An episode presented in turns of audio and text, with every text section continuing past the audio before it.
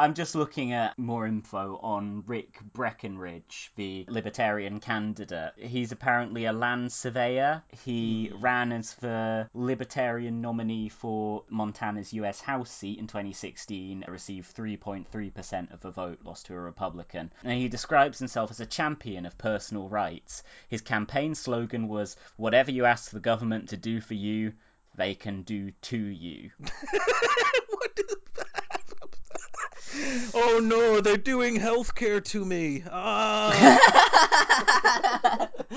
ah, they've done adequate housing provision to me. Education has been committed here. No. oh, Tom just sent me a message. He says, haha, was that you just trying to call me, mate? Came up as no caller ID. Then I listened to the voicemail. Hang on, let's let, let's try uh, one. ah, fuck's sake, one more time to uh, anonymously call Tom. Of course. Just in case his interest is piqued now. Oh, there we go.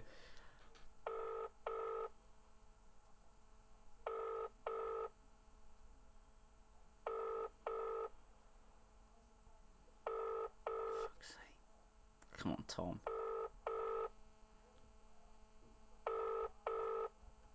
Leave him another message if it comes to it. Milk.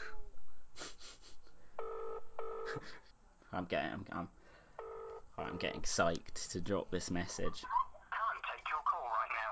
Just leave your message after the tone, and when you're done, press hash or just hang up.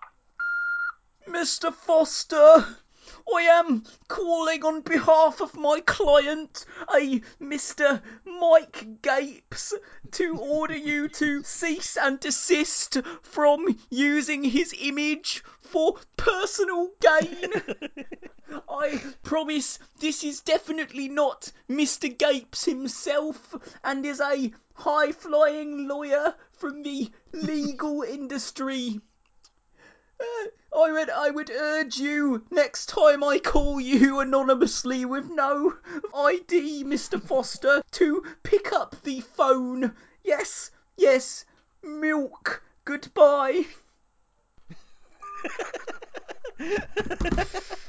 milk. Goodbye. that show him. Milk.